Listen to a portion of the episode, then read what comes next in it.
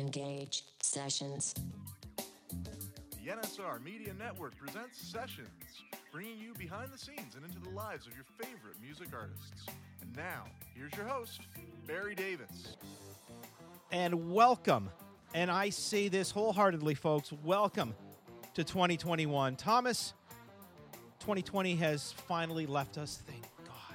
Yes, let us never speak of it again, please. Yes. And we're going to open up 2021 in style as we speak to just a tremendous singer and songwriter, a guy who uh, you may know from his days with the Grapes of Wrath, Kevin Kane, founder, co founder of the band, guitarist, vocalist, songwriter, uh, now who happens to also be a member of the Northern Pikes. So uh, we'll hear his story and uh, get into some of the interesting band names that they had. And God, this guy was pretty creative with those band names, Tom. Yeah, absolutely. Some fantastic ones here. Yes. Uh, we'll also hear some uh, classic music from the Grapes of Wrath. We'll hear some new music from the Northern Pikes, who have had a pretty recent album. Uh, but up next, before we talk to Kevin, uh, we're going to take you back to 2020. And, well, no, not the year, but uh, uh, we'll take you back to what was a pretty phenomenal night on New Year's Eve.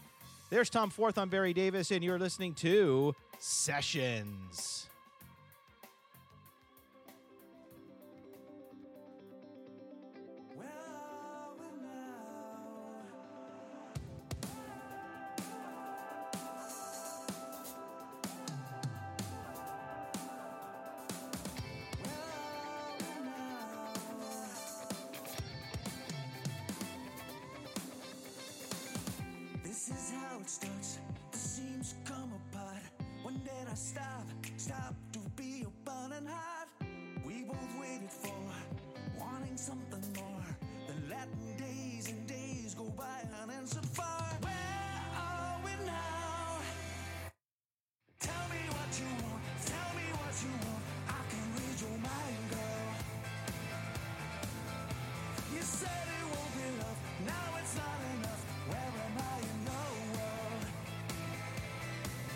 There's some Honeymoon Suite for you. Tell me what you want. It is brand new. Well, sort of brand new. This was the first single of two uh, that Honeymoon Suite has had off of their forthcoming album, which we don't know when it's going to come out.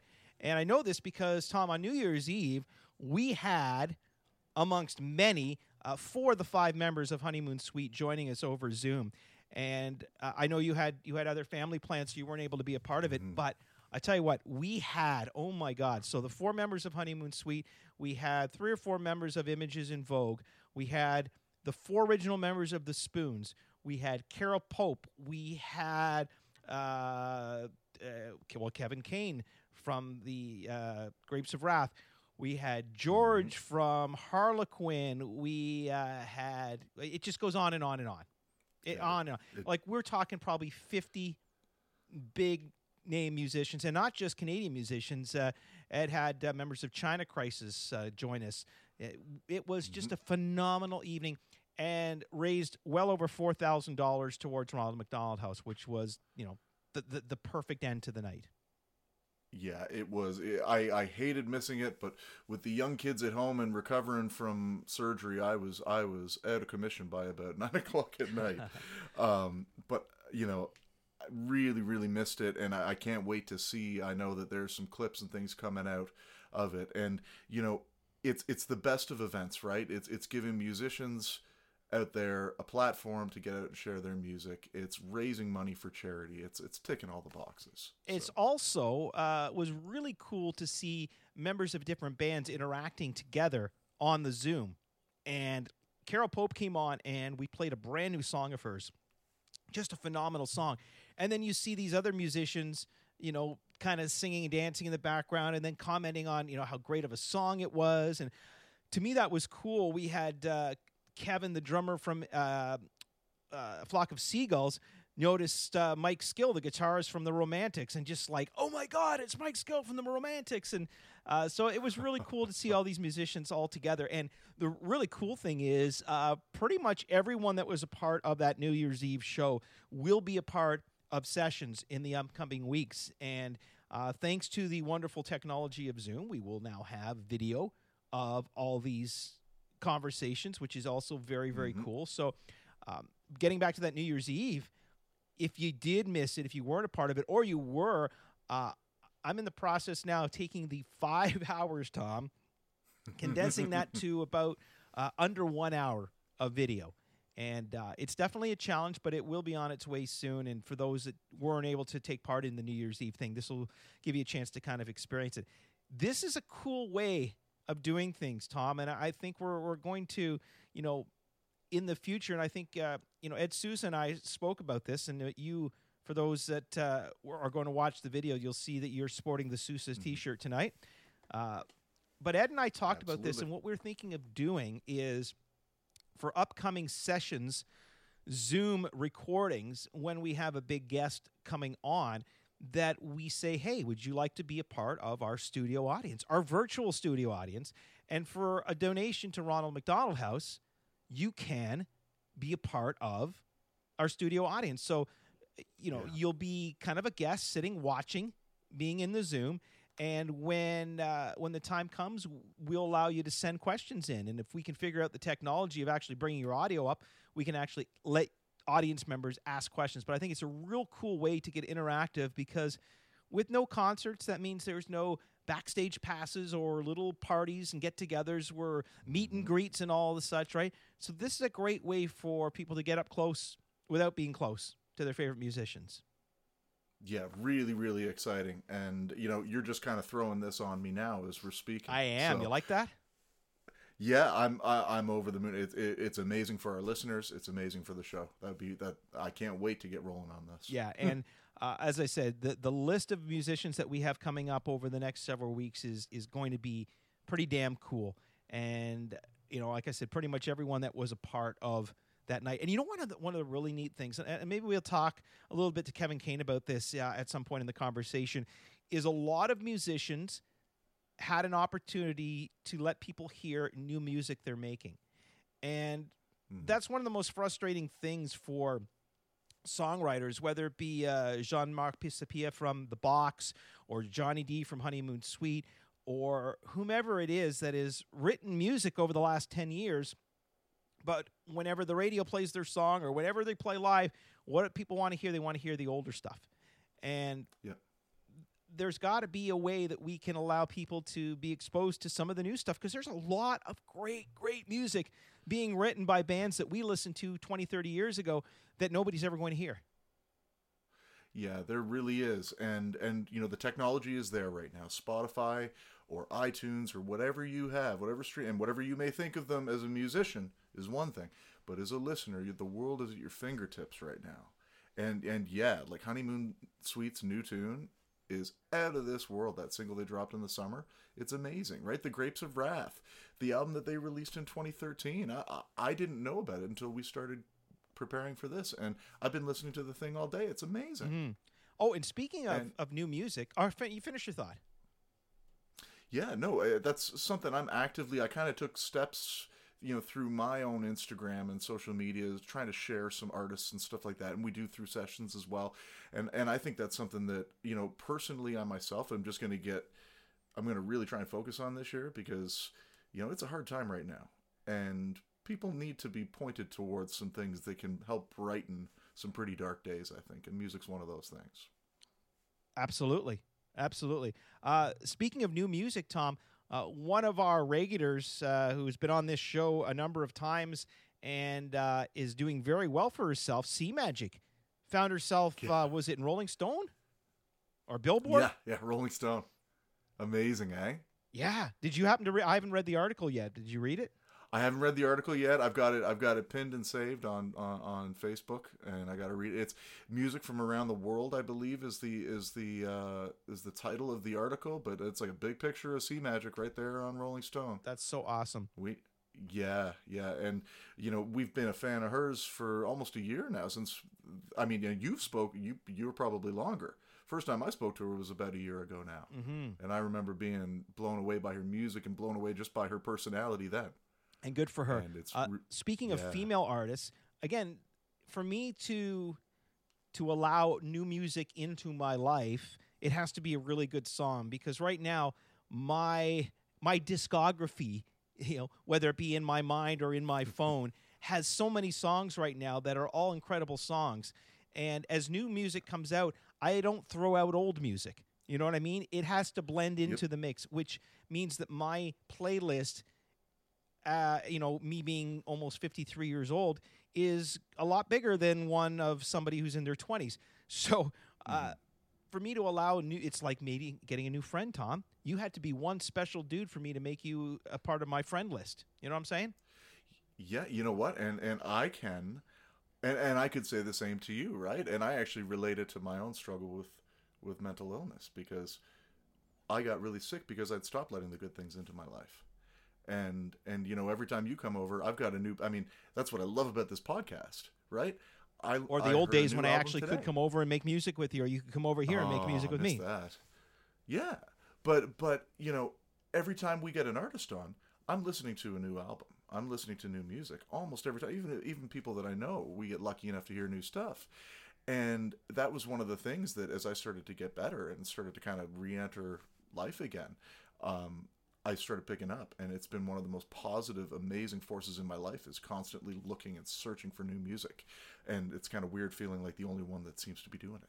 And, and and the interesting thing is, not only am I listening to new music and and you know preparing for this conversation with Kevin Kane, you know I wanted to to listen to some of the new Northern Pike stuff and some of the new Grapes of Wrath stuff and uh, some other solo stuff that he's done over time. But then it got me going deeper into the older discography. You know, listening to even more Grapes of Wrath stuff. So new music that's entering my mind not might necessarily be actual new music. And that's the beauty of music. There's so much of it that every day you can introduce yourself to something new, including stuff that you're writing, Tom. And, you know, uh, for those that are, are listening to the show right now, um, Tom, you've come up with some incredible melodies on the guitar. And I know that the time is going to come where we're going to put some lyrics to this and, and actually create songs. But, um, Yeah. you know, I, I'm really, really excited because, listen, the music industry, it, it's been horrible. Uh, live music is, is, is dead right now. And, and let's hope it resurrects. Let's hope that, you know, knock on wood, 2020, uh, you know, Yep. sees the vaccine working and the numbers going down and things start to open again because I want to get back out and see live music. Having said that, um, I've probably been as involved in music since the lockdown as I've ever been. Maybe it's because more time on my hands. Maybe it's because I've needed the music to help me get through the times mentally. But uh, making music with you and you know just you know exposing myself to music that I've never heard before has been Yep. an incredible time. If I want to take anything out of 2020 and say it was a positive, it would be the incredible music that I've exposed myself to and the incredible uh, songs that I've learned how to play on my guitar and sing. Yeah, I, and I'm right there with you. I mean, keep in mind, I, I'm I'm coming from a place where you go back four years, I hadn't played the guitar in a decade, or even three years. Yeah. So you know, yeah, 2020 was a, was a rough year in a lot of ways, but you know, I'm pretty happy at the you know beginning of the year. Thank you so much for the kind words about you know the my guitar tunes that I've been. I've got like you know 12 tunes that I'm going to package into a, an album. And again, you know, what are you going to do with that nowadays, right? But I'm going to do it for myself because I really like them. And and and when I play them for people, they tend to like them too. but it's you know what it, it is that sort of you know we don't know what the what the world's going to bring we don't know if live gigs are going to happen we don't know if the music that we're practicing and that we're writing is ever going to get performed but at the same time i i don't want to speak for you but i think i will I, I, we don't really care Nope. We're we're still making music. I mean, are we making money off that music? No. Um, But when the doors open, you and I are going to have, you know, our, our Beatles duo that we've been working on. We're up upwards now. What 10, 12 tunes, right? So Yeah, yeah. by the time this lockout ends, we're going to have a full set. So if you're looking at uh, hiring a little duo to play some Beatles one night at your party, your welcome back party, uh, give us a shout. Okay, um, we're going to get to Kevin Kane in a moment, but first of all, so he spent most of his career as a member of Grapes of Wrath, and he's with them again. Um, but he's also been a part of the Northern Pikes. Yet, Tom, the song we're going to hear right now is from neither one of those bands. It is a band that he created uh, back around 2015 called Fauxknow, which is, you know, phono is another word for a, a record right? A phonograph. It is. But the way they spell it, F A U X K N O W. So here's Fauxknow featuring Kevin Kane in on it here on Sessions.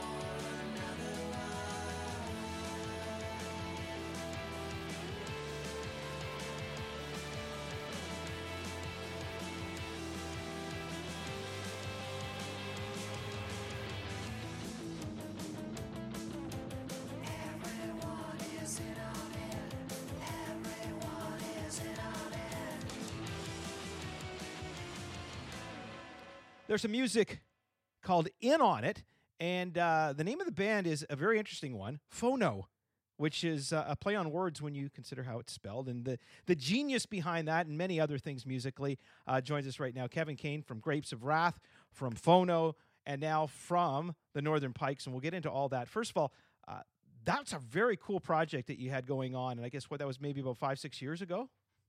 Yeah, well, um, it's a record I did with my wife. It's the first time I've ever engineered a record, so it was a huge, huge learning curve. Um, and all the songs on it are about uh, Argentina. We went to Argentina for our honeymoon, kind of a belated honeymoon, and all the songs are about that. And in on it is about um, when before we went to Argentina, we we watched some documentaries and found out that Argentina has a real problem with uh, counterfeit money, and apparently, uh, even when you go to a bank to get your money exchanged, you you can't be sure that you're not going to get counterfeit money or real money. So we thought, yeah, it seems like everybody's in on it. So that that's where that one came from, and I think that was that was one of the first songs we completed for the album. Kevin, we uh, we got a chance to meet kind of informally on New Year's Eve, being part of that humongous event that Ed Souza put on. And for those who were part of it, uh, we don't have to tell you about what fun it was. But uh, Kevin, when you're in that room with so many other great Canadian musicians and some that you've you've known personally, maybe toured with, maybe some you haven't seen in years, uh, what was that like to be a part of that? Well, it's kind of neat. I mean, I I had planned to just come in and say hello and then leave, but it, it was sort of hard to leave, you know, because you're, you're wondering, oh, who's going to be next? Oh, who's going to be next? So yeah, there were, uh, like I, I've uh, we've played gigs with the Spoons before, um, with Prism, with you know a lot of the bands with Chilliwack last summer. So yeah, uh, some familiar faces for sure. you know, it was, it was a great way to to kind of say goodbye to a year that I think a lot of people were happy to see the back end of. And Uh, it is also a really unique way to get some musicians together. And um, you know, I'm it's something that I'm certainly hoping to see is some outside of the box thinking. Um, you know, for for you with any of the projects that you're working on, do you have any plans for for sharing your music or or getting your stuff and and your material out there in COVID land, as it were, in 2021? Uh, well, I've been working on some songs, and I, I don't know who they're going to land with. Uh, I've got a couple in particular that I, I don't know if it suits any of the projects I'm in, so they, they may come out soon as solo stuff. I'm not sure. Um, and uh, slowly but surely working on new Fauxknow stuff. Um, Pikes and grapes are kind of a little tougher to do, obviously, because we can't get together. Yeah. Have you have you been trading files back and forth? I know a lot of bands have been doing that creatively and still working on music remotely. Have you guys had Uh, uh, any luck with either of the bands doing that? not not with grapes or pikes. Um, No. uh, I, I've done that with other folks though, you know, for other projects. But uh, uh, and, and Tom and I have exchanged a few songs back and forth. You know, we we would like to do some new material for grapes, but we uh, haven't got around to it. And uh, as for pikes, we um, we had most of an album recorded uh, right when lockdown started. I think we we just had a few final overdubs and whatnot to do, and then uh, that was back in March, and it's been kind of sitting on the back burner since. Well, Kevin, as, as you can probably tell from from the shirt I'm wearing here to the Ricky and the, the you know the, the guitars behind me, uh, the Beatles are a big part of, of my life and uh, and of my musical journey. And the first time that I heard Grapes of Wrath, my first thought was, these guys like the Beatles. Like they are Beatles fans. The harmonies, the acoustic guitars.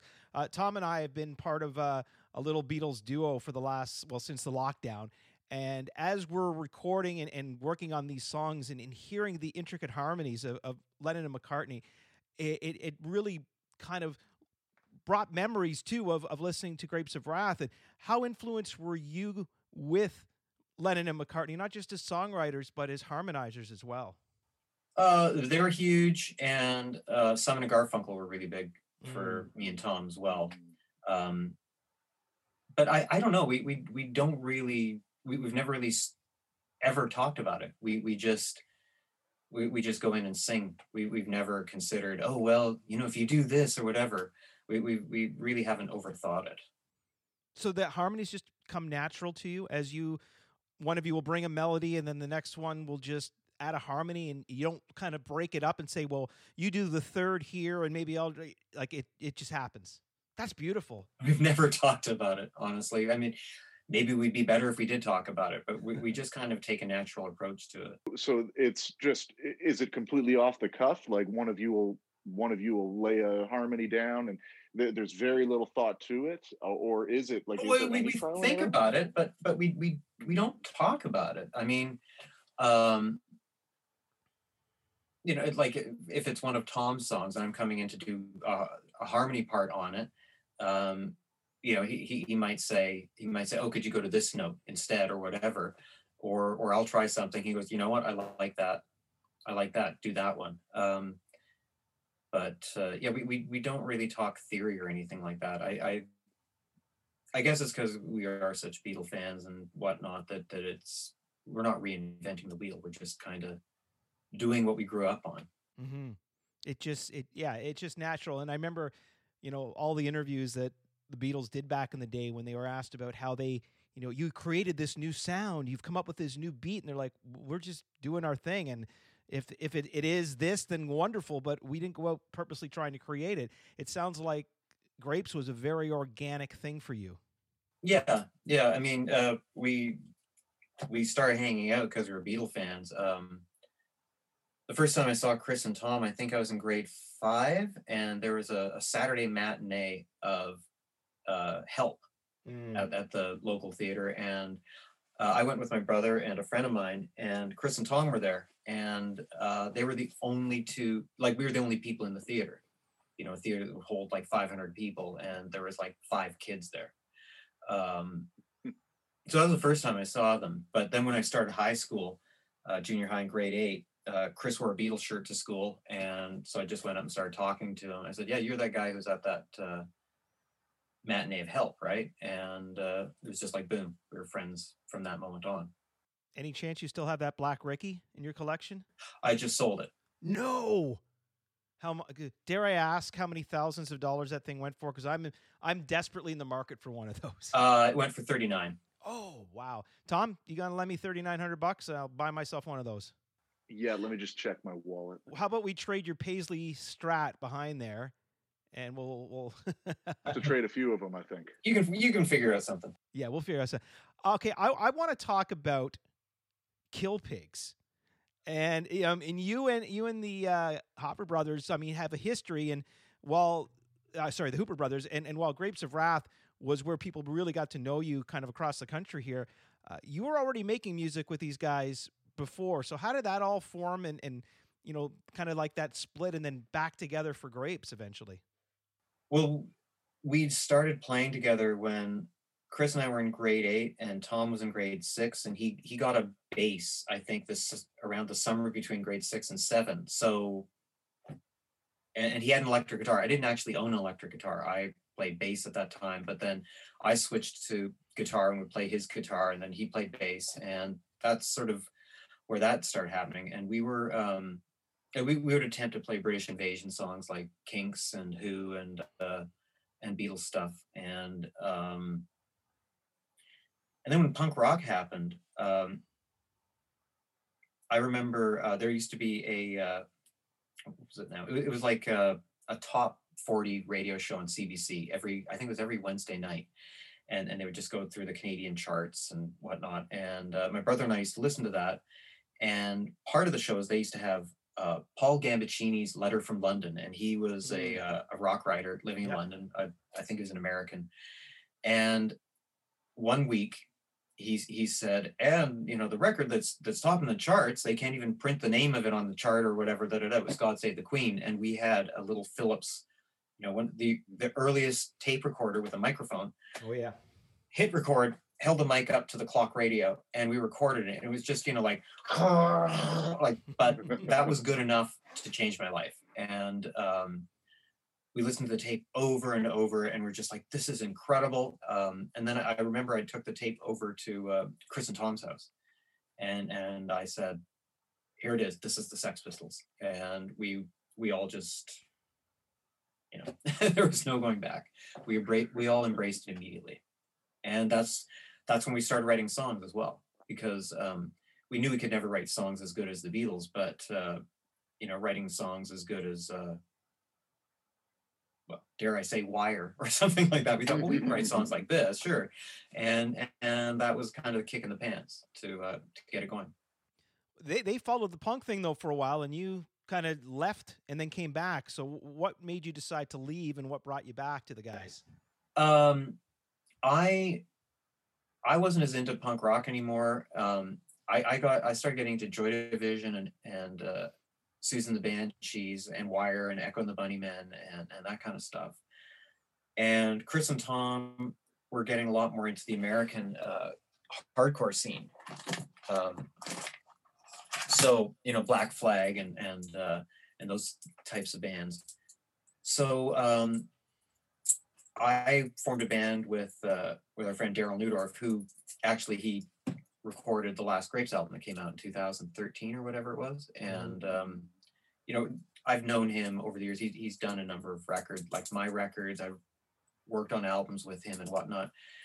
Um, so he and I formed a band called Empty Set, and his sister was the singer, and we got a friend of his uh, from church to uh, play bass. And uh, yeah, we did that for a couple of years, and then that took us to the end of high school. And then right at the end of high school, Daryl got offered uh, the drumming, the drum stool in 5440. So right after high school, he moved to Vancouver and joined 5440. So that was the end of Empty Set. And um, and then I went to college, and Chris and I were both in college taking fine arts. And then I think it was the spring of 83.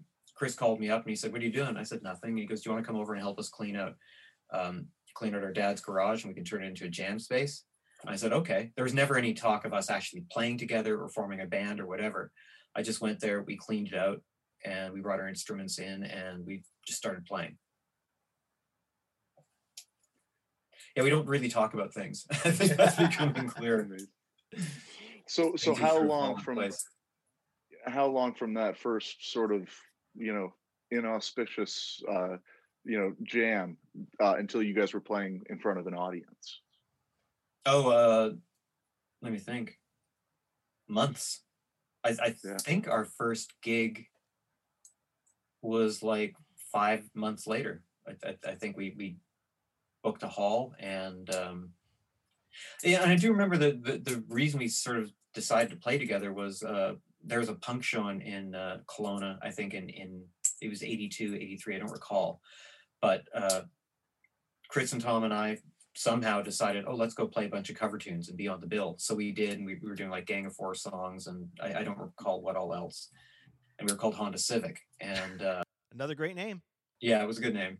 I don't think we would have been able to hold on to it for very long though. No.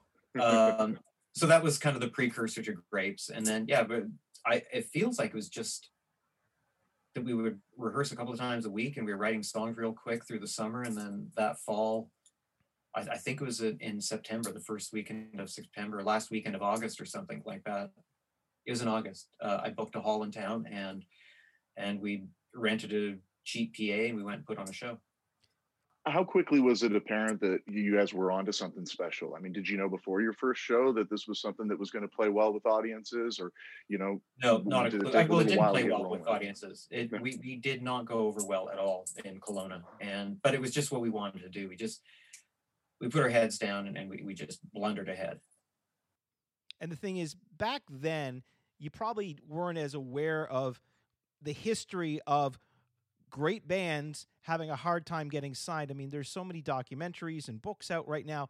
You read from everyone from Tom Petty and the Heartbreakers to the Beatles having that whole are we ever going to make it thing. So as you're going through it, you're probably thinking, "Oh shit, this this could be, you know, this could be pretty crappy." But what kept you guys going? What kept you motivated to to keep pushing forward and making sure that this was going to succeed?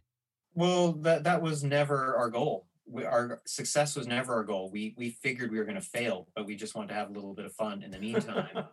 and you know, the, we we didn't have any game plan. Obviously, uh, we we just played played our first show.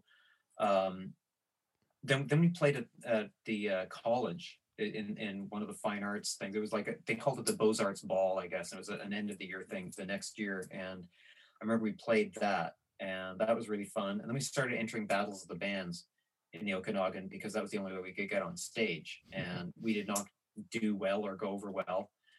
Um, so, but but the other thing is, I, I was working. Um, I was working at night at the time, and uh, uh, at a CBC uh, affiliate, Kelowna, and I would uh, try and find us gigs. And this was back before the internet, and uh, people's phone numbers were a hell of a lot easier to get. Like they would, you know, I, I still remember we got reviewed in uh, in the Rocket, which was a Seattle paper, and they put my mother's phone number. If you want to contact the band, and it's my mom's phone number. Wow. And and the A and R man for Atlantic Records in New York called us. Like he called my mom's phone number because that's how you reach. So yeah, it was kind of a, a weird time, but we we really weren't thinking we'd ever be on a major label or any of that stuff because you know we we had the punk rock attitude. We thought, okay, if if we want to put out a record, you know, let let's do our, our four best songs. I found cheap studio time in Vancouver. We we did our first EP in two eight hour sessions, and um, and then we were going to put it out ourselves. We we certainly weren't thinking of getting a record deal or demoing or anything. And the guy who was mixing the record, uh, Greg Reely, had just mixed a record uh, by a band called Mauve, and was the first record to come out on Nettwerk. Uh, the Nettwerk label was started by Mauve, the band Mauve, because they needed a way to put their records out because they couldn't get a record deal. Um, anyway, Greg passed a cassette on to Terry McBride, and we were at a record store in Vancouver that Terry worked at, and Terry put our tape on, and I went running over to the counter. Hey, where'd you get this? It's like, what's going on here? And he said, Yeah, I had a feeling it was you guys. And he said, Are you interested in having a label put your record out? And that's sort of where that all began. you guys were on the cusp of what was such a huge scene from Vancouver. And for those of us that are watching that were part of the Ontario scene back in the 80s, uh, you know, a lot of the bands knew each other, but it was a little more cutthroat. There wasn't that bond of brothers and sisters, as it were. Uh, what made the, the Vancouver scene so special? And maybe, am I being naive? Was there a lot of that cutthroat? Yeah, because I, I hear so much about bands that have had members play in numerous different bands, whether it be you know Chilliwack, and then you got the headpins, and so many interactions going on. But it wasn't this big, warm, fuzzy feeling between the bands. Well, I mean, you're, you're talking about bands that were kind of like the generation before us, I guess. Yeah. Um, I mean,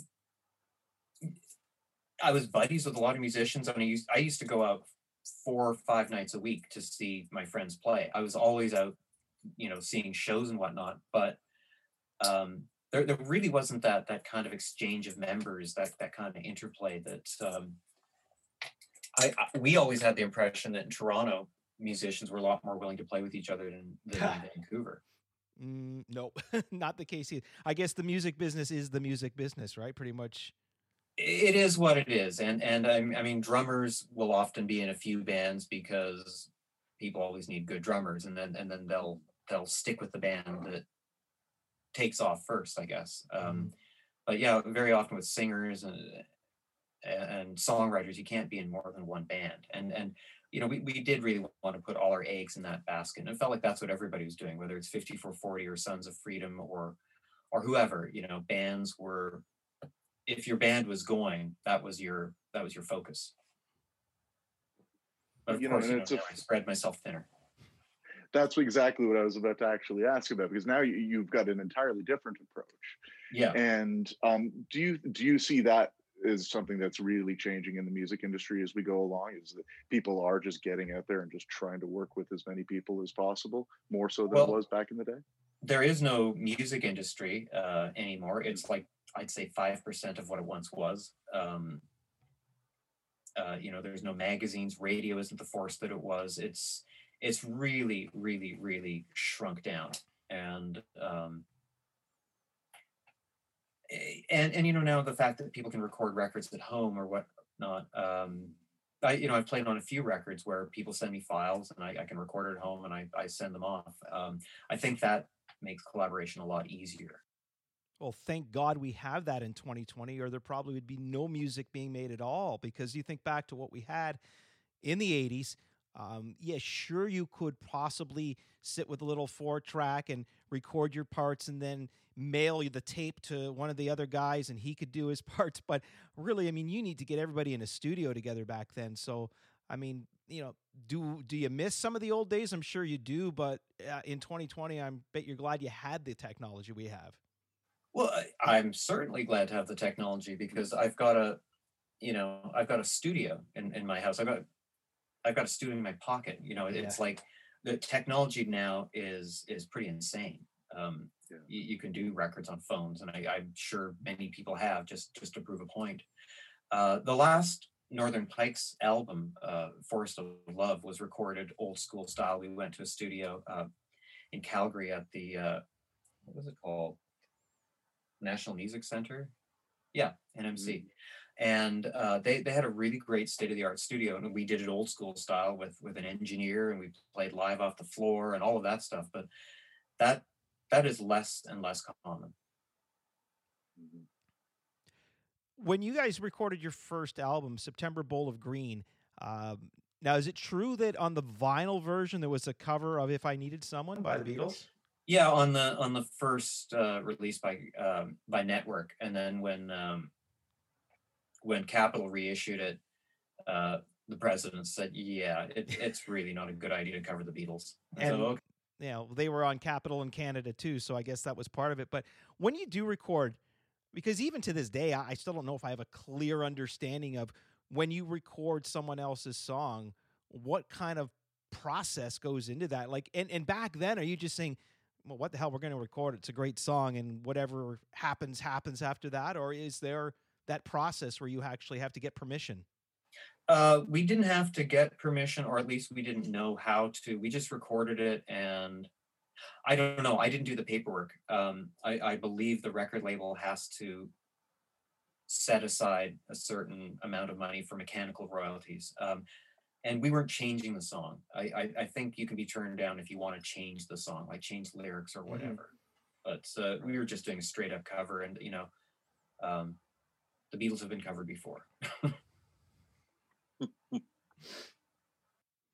So you uh, that that ended up being like an EP, right? And then the Yeah, album that was an album. Bowl of, Bowl of Green was an album. Uh, the EP had four originals on it, and then Oh, uh. Bowl of Green was the one with uh, "If I Need Someone," and it was it was a song we were doing live. So I mean, we did a few covers as encores and stuff, and I I'm not sure why exactly we decided to do it. I guess just because we liked the song.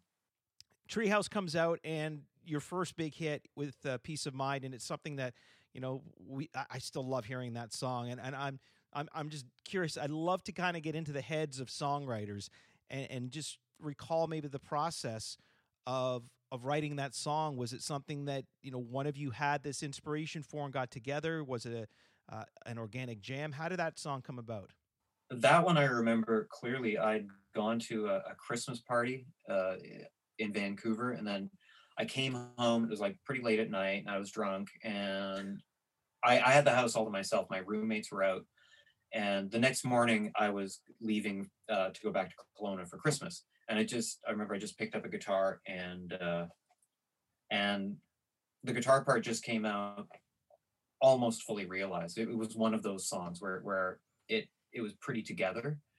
Um, and then and then I wrote the lyrics uh, kind of about my Christmas, you know, in Kelowna. And then uh, Mhm. when I brought it in to uh, Chris and Tom on the uh, on the first rehearsal we had after the holidays, um, uh, Chris pointed out that one note in the melody made it sound like another song. So I changed that note, and uh, then we started rehearsing it, and it came together really quick, and we were really excited about it. And then uh, and then when Tom Cochrane came out, I think we started doing the record in February or March or something.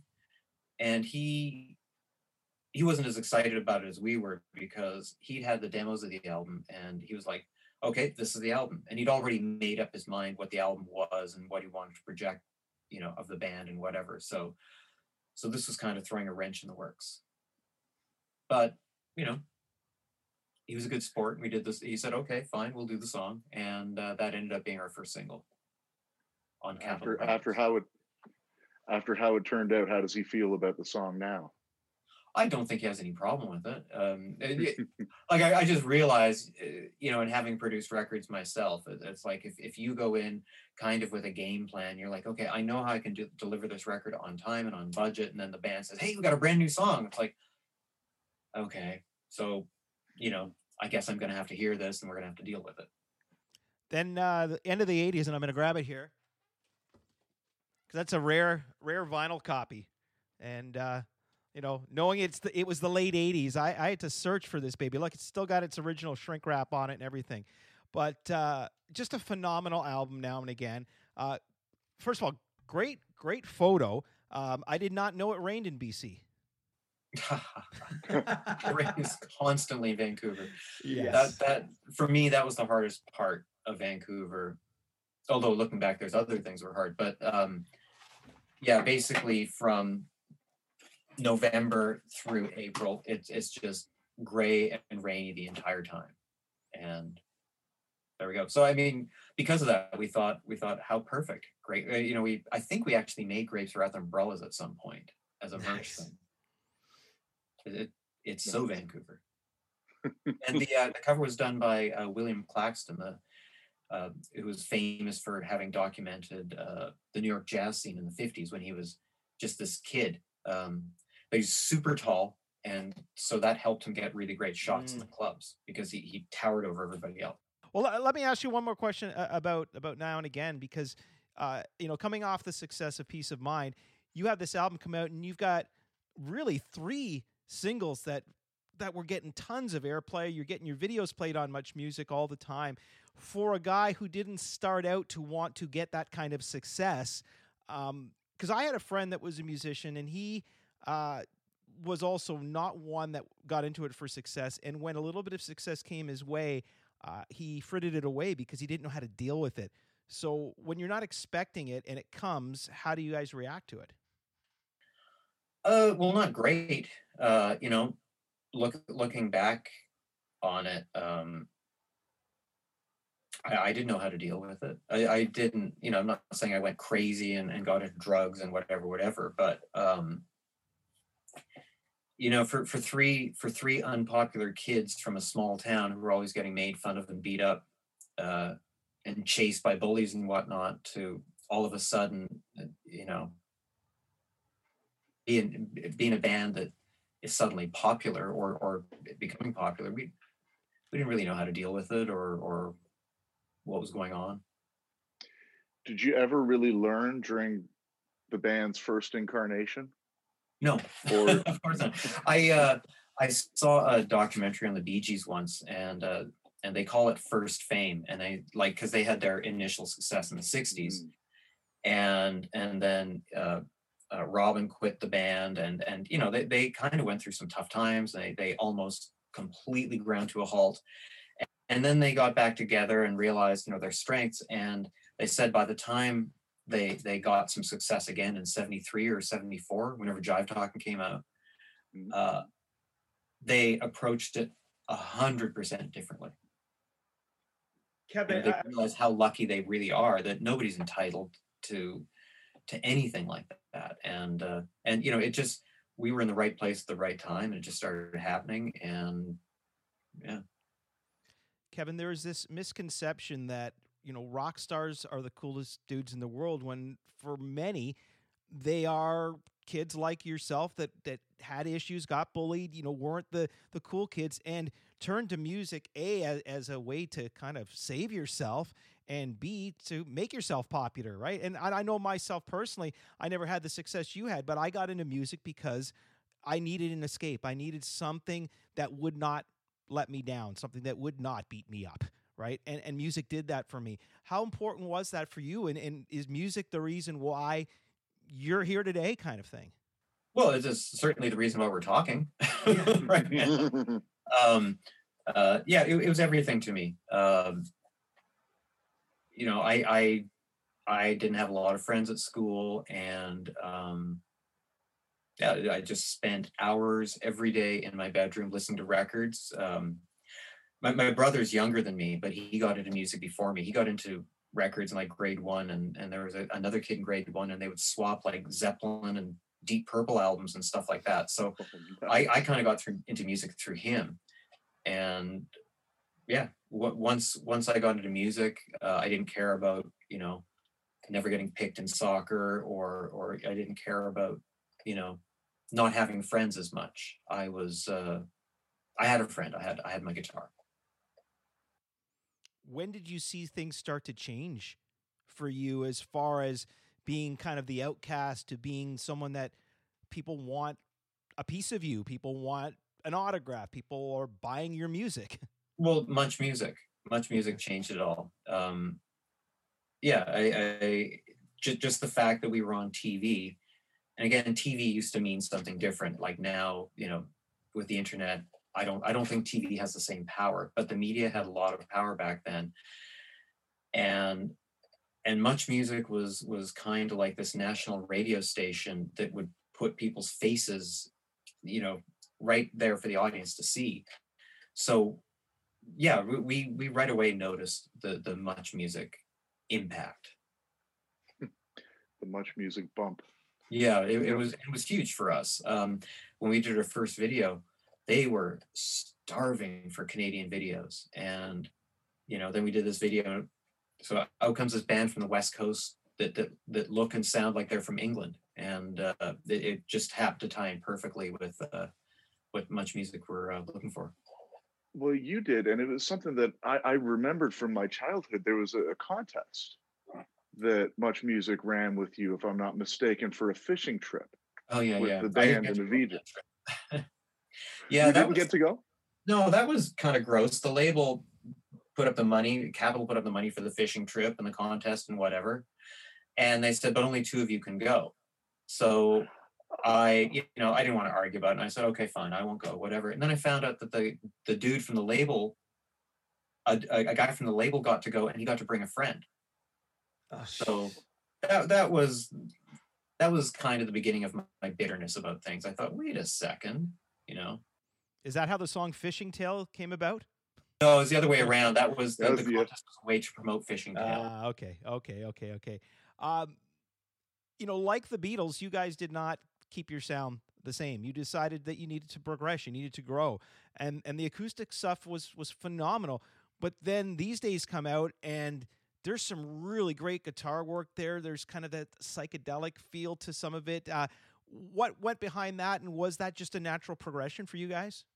that was because we'd spent so much time on the road. Uh, with now and again, we we toured the U.S. and our U.S. tour was 14 weeks straight. I think we played 67 shows in in one run, and uh, yeah, playing playing rock music with electric guitars every night. You you know that's what you become. Uh, the acoustic stuff wasn't really as much of a factor uh, when we were you know touring the states, playing bars every night.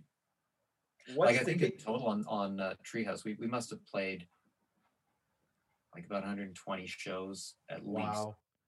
If you were to pinpoint the most memorable gig, w- would there be one that would come to mind that you'd say that was the greatest musical night of my life, kind of thing? Mm, no, no. Really? There, there's lots of there's lots of good shows for different reasons, uh, but I I I couldn't pick one because like I, I realize I, I've played in the thousands of shows. so Okay, so then this would be easier to answer. The biggest gig disaster. Oh, come on. You've never had an amp blow up or Well, yeah, but y- y- you always get through it. Uh, Yeah. You know, I've, I've, like the biggest gig disaster, near disaster was we played in London, Ontario at something called, I think it's called Balloon Fest. Mhm. And they- would have Yeah, like hot air right. balloons and stuff. And uh, right after we finished our set, like it was getting pretty windy when we were playing. And I was like, this isn't good. And then I remember we left the stage and I was sitting on the motorhome. And five minutes after we finished playing, the wind blew the uh, lighting rig down and it crashed down where I was standing. And this was this was within months of that same thing, the the same incident happening to Curtis Mayfield Mhm. and paralyzing him. So yeah.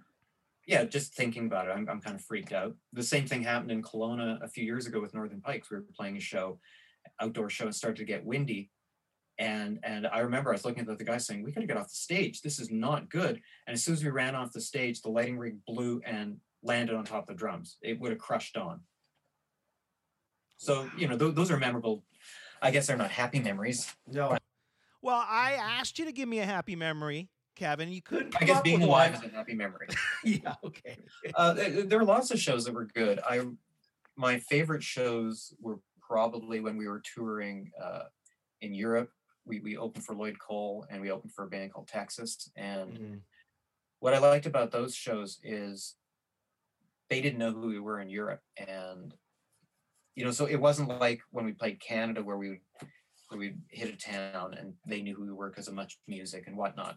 As far as the Europeans go, they had no idea who we were, and um, and there were a few shows that were really great. Like in we played Paris, a nine thousand seat venue, and when we did all the things I was in a song nobody's ever heard, it was a sea of lighters, Mm. like like they all knew the song. So there were a few incidents like that that happened in Europe where people really got into uh, got into our music simply because they liked what they heard coming off the stage, and and those were probably my proudest moments.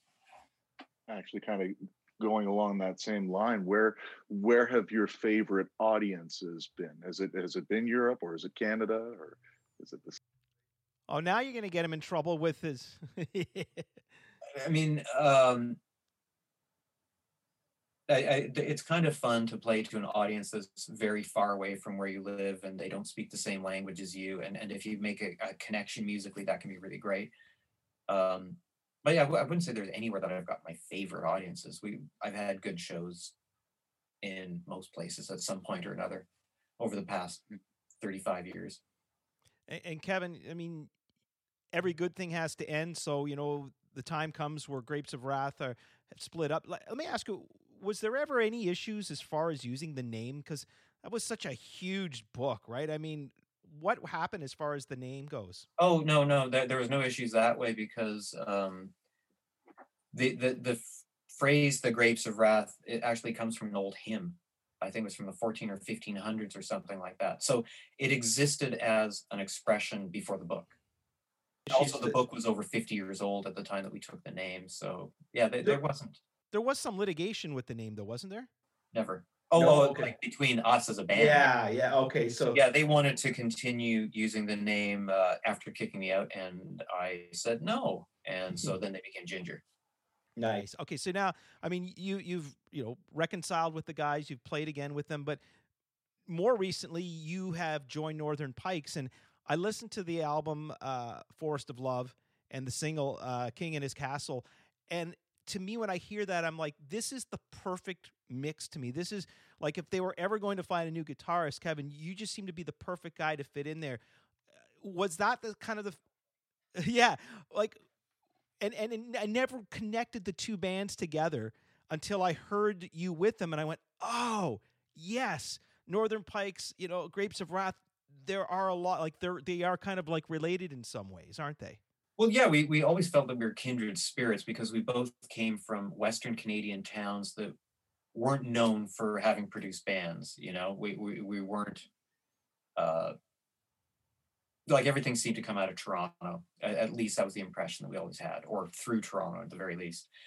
Um, and actually, the first time Grapes ever played outside of BC, like play playing another Canadian province. We right after our EP came out, we were asked to play some um, uh, college radio event in Calgary, and uh, so they we went out there on the train because at the time flights were too expensive and Greyhound would have taken too long. So we we took a 23 hour train trip, and we arrived in Calgary and we we're just completely wiped. We hadn't slept, you know, in two days.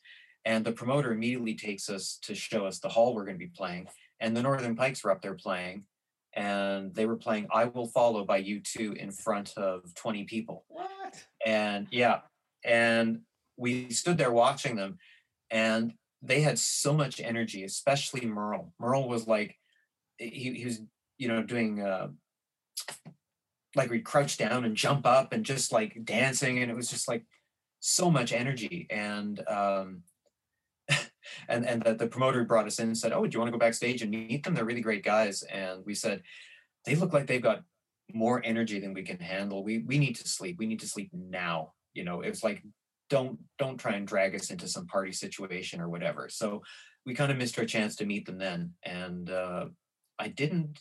I don't think I actually met the band until uh, Grapes had broken up, and then Tom and I were doing Grapes again in 1999, and we played a few shows with the Pikes at that point. That was the first time that we'd ever uh, talked to them. So, how did it become a thing that you were joining? Uh, that happened because I was at a guitar store here in Toronto, and uh, Bryan came in and he recognized me because, well, we I think we played a few shows since then, Grapes and Pikes, and um, we had the same agent, and we just started chatting, and uh, we realized we lived blocks away from each other. And then Bryan said he was just about to put out a solo record and he's going to do some solo shows. And he asked if I want to buddy up with him and, uh, you know, maybe, maybe we'll do two sets separate, maybe we'll play whatever. We didn't know. So we got together and, uh, and started jamming at this uh, rehearsal space that Bryan used to rent. And, you know, as soon as he showed me one of his songs, I start playing along and you know same when i'd play one of my songs he'd start doing some things or play or sing some harmonies. And we we really liked doing that and the other thing we did was we didn't listen to each other's records. We didn't go okay i'm going to learn the parts as per the record. We just kind of did it. Uh, so the harmonies and the guitar parts I, I sing on Bryan's record or Bryan's songs are different than what's on his album. He does different stuff on my songs and and uh, so we started playing shows like that, and uh, then we we were just calling ourselves Bryan Potvin and Kevin Kane, and then uh, Bryan suggested we come up with a project name, so we called it Kane and Potvin. We did a live album out in Victoria at a house concert, and then we did a studio record here in uh, Toronto,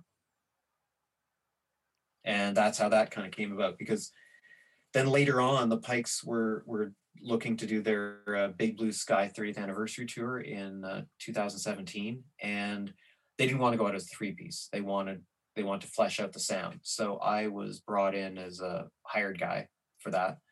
And basically, I, I think a week or two after the end of the tour, they said, "Do you just want to be in the band?" I'm like, "Okay, sure, yeah." Do I? yeah.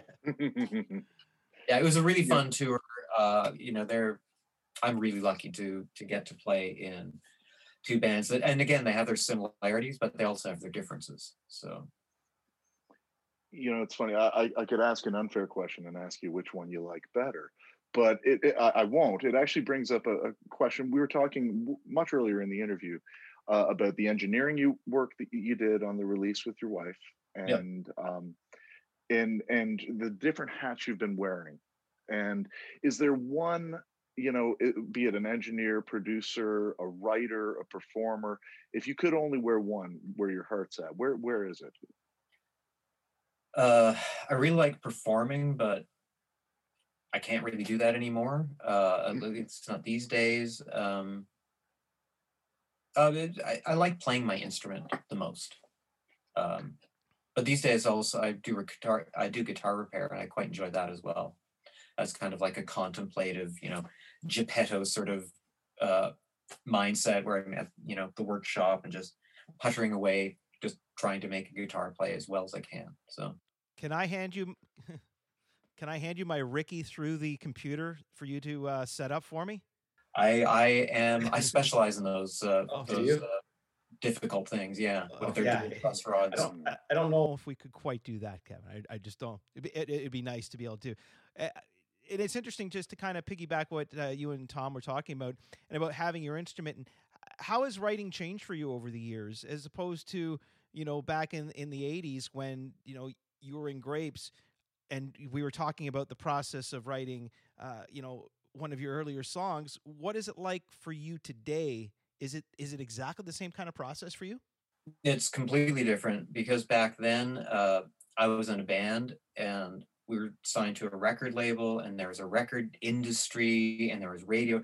There were all these incentives to write songs. Um, nowadays, none of those incentives are there other than other than my love of music. Um, it, it, it can kind of become harder as as you get older to write songs because you don't want to keep rewriting the same songs. I, at least I don't, and um, I don't know. I mean, I've I've heard it said that that all anybody ever has in them is a few songs, and they just kind of rewrite, you know, do different versions of it or or update it or whatever. So, um, but yeah, I, I don't I don't really have that incentive to crank out a bunch of songs that you know are just going to sit in a pile. I guess I do have a few. I've written a few this year, but um, or last year, but uh, Well, it's interesting because when you look back at what got you into writing songs, which was just the love of doing it and not worrying about how it's received. And nowadays, and it's an unfortunate thing in the music industry, is that whatever you hear on radio, whether it be you know FM radio or, or satellite radio, when you hear you know Northern Pikes or Grapes of Wrath, you're going to hear the old stuff. You're not going to hear the new stuff. I, I'm reading uh, Brian Wilson's biography now, and he's talking about you know in the mid 2000s and writing what he thought were some of his greatest melodies and lyrics, and nobody will ever hear them. And it, it's kind of interesting how, I mean, as you get older, like you see, you may only have so many great songs in you, but you probably become a better overall songwriter the more you do it. But the less people are going to hear it because they're so attached to the original stuff. It's got to make you pull your hair out sometimes as a songwriter. Well, um, I I mean, I I, I really have a lot of respect for the, that that kind of initial rush of youth. You know, there, there's there's a, a naivety of, of young songwriters that's really great. I mean, like that's why we still we still listen to records recorded by people when they were in their twenties. Um, uh, and and you know that like uh, uh, picking any band at random. Uh, I'll pick an Echo and the Bunnymen because they're still around. I, I've heard a few of their more recent stuff, but I listened to the band when I was a teenager and, and they were a little bit older than me. And and that's that's the feeling I guess I go back to. There, there's a certain feeling that uh, um, that young musicians, you know, when they're doing something for the first time, there's a certain energy that's just there. I'm, you know, I'm sure older musicians and older songwriters can write some great songs and whatnot, but I, I even recognize there, there's something about the youth. The energy of youth, Yeah, indefinable thing, right? yeah, that's that's kind of it. it. It's it's like, you know, it's exciting because because those are the first songs you write. They're the it's the first record you make, the first tour you do, all of that stuff, and it, it brings a lot more um, a lot more of an energy and excitement to it. Well, Tom and I have both been listening to a lot of the newer stuff recently because, like everyone else, you know, you you don't know about it so much, so you don't always find it. But you know, thanks to hooking up with you on New Year's Eve and, and knowing about what you've been up to, I've had a chance to listen to it. And you know, maybe the world isn't going to hear it as much as they heard original Northern Pikes or Grapes, but Tom and I have heard it. We both love it. So you know what? There's there's at least three of us here that think that you're you're writing great music still. Well, thanks. I, I I like you know I like the last Grapes album a lot. I like the the new Pikes album a lot. I, I think they're I think they're very good records and and uh, really enjoyed playing the songs live and but I, I I do I do sort of get it that that you know you, you can't you can't go back and you know reinvent what you've already done. All right. Kevin, thank you so much for taking the time. It was, uh, like I said, it was a pleasure getting to meet you. Uh, it- it's so nice to, to hear the, the story behind uh, such a great performer and songwriter as yourself. So thanks for doing this. My pleasure. There is Kevin Kane from Grapes of Wrath, from Fauxknow, from Northern Pikes. This guy, talk about keeping himself busy, Tom, From Kelowna. from Kelowna, BC. Uh, great conversation with Kevin Kane. Uh, As soon as we uh, let you know when this video gets up, we will have links posted for it. Uh, the audio obviously will, will be around before the video. And as soon as we find out who our guest will be next week, uh, we will look at uh, preparing something so that you can join in and be part of the studio audience. Beautiful. That work for you? Oh, I can't I can't wait. You know what? I I it's probably not going to be 100% smooth. Let's be realistic. But if if if everybody bears with us and lets us get through these glitches, what a really amazing opportunity to be able Well, to let's to hear uh, going out. Let's hear a little uh, new music from the Northern Pikes. This is King in His Castle. As we say farewell, there's Tom Forth. I'm Barry Davis. You've been listening to Sessions. The king in his castle, bossing the help around, screaming out the window at the peasants in the town. I'm the king.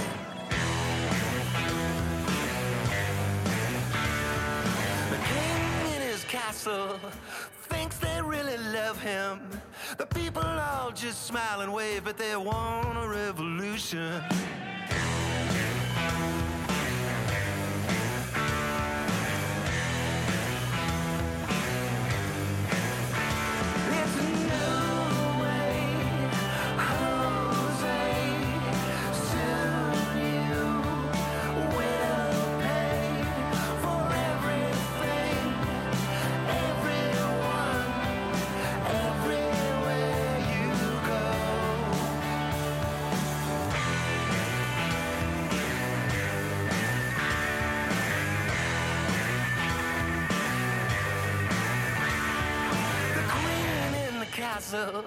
A leather suit looks good.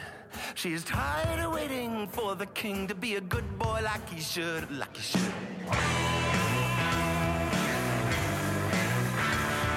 The queen in the castle wishes he'd shut up. Sit there nice and quiet, drink the poison in his cup and drink it up.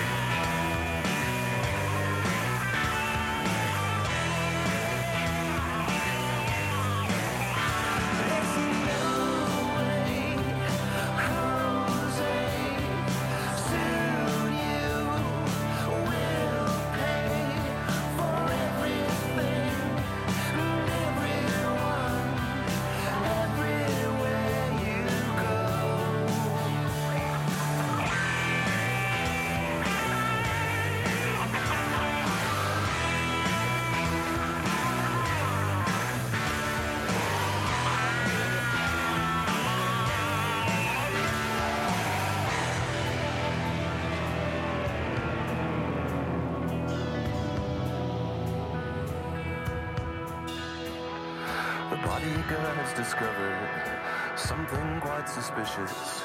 They traced it back to something that tasted quite delicious.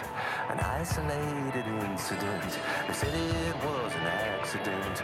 May require surgery to fix this bloody mess.